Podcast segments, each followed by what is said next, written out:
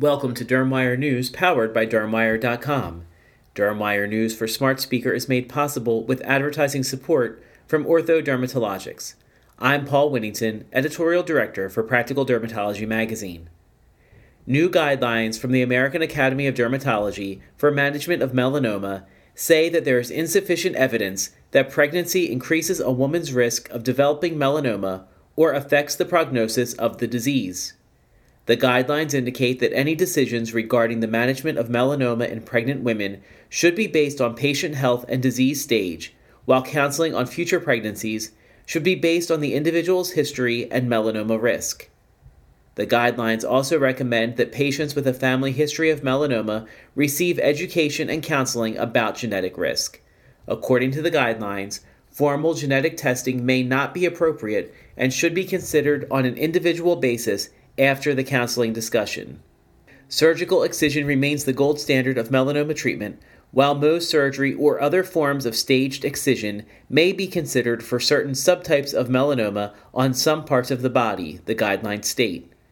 Although topical therapy or traditional radiation may be considered as second line therapy in limited cases when surgery is not possible, the guidelines do not recommend electronic brachytherapy for melanoma treatment due to a lack of scientific evidence. Zylo Therapeutics' patented nanopod aerogel delivery technology was used to demonstrate the efficacy of endocannabinoids in a model of cutaneous lupus in a study presented last month at the meeting of the American College of Rheumatology. The presented study evaluated local application of the endocannabinoid anandamide using nanopod delivery particles in lupus prone mice mice treated with the releasing nanopods had significantly fewer and smaller skin lesions compared to both control arms. Interestingly, this improvement was noted both where the nanopods were directly applied and where they were not applied, such as on the face and snout region. The data demonstrate that topical administration with AEA releasing nanopods significantly prevents the development of cutaneous lupus erythematosus in a well established animal model of lupus.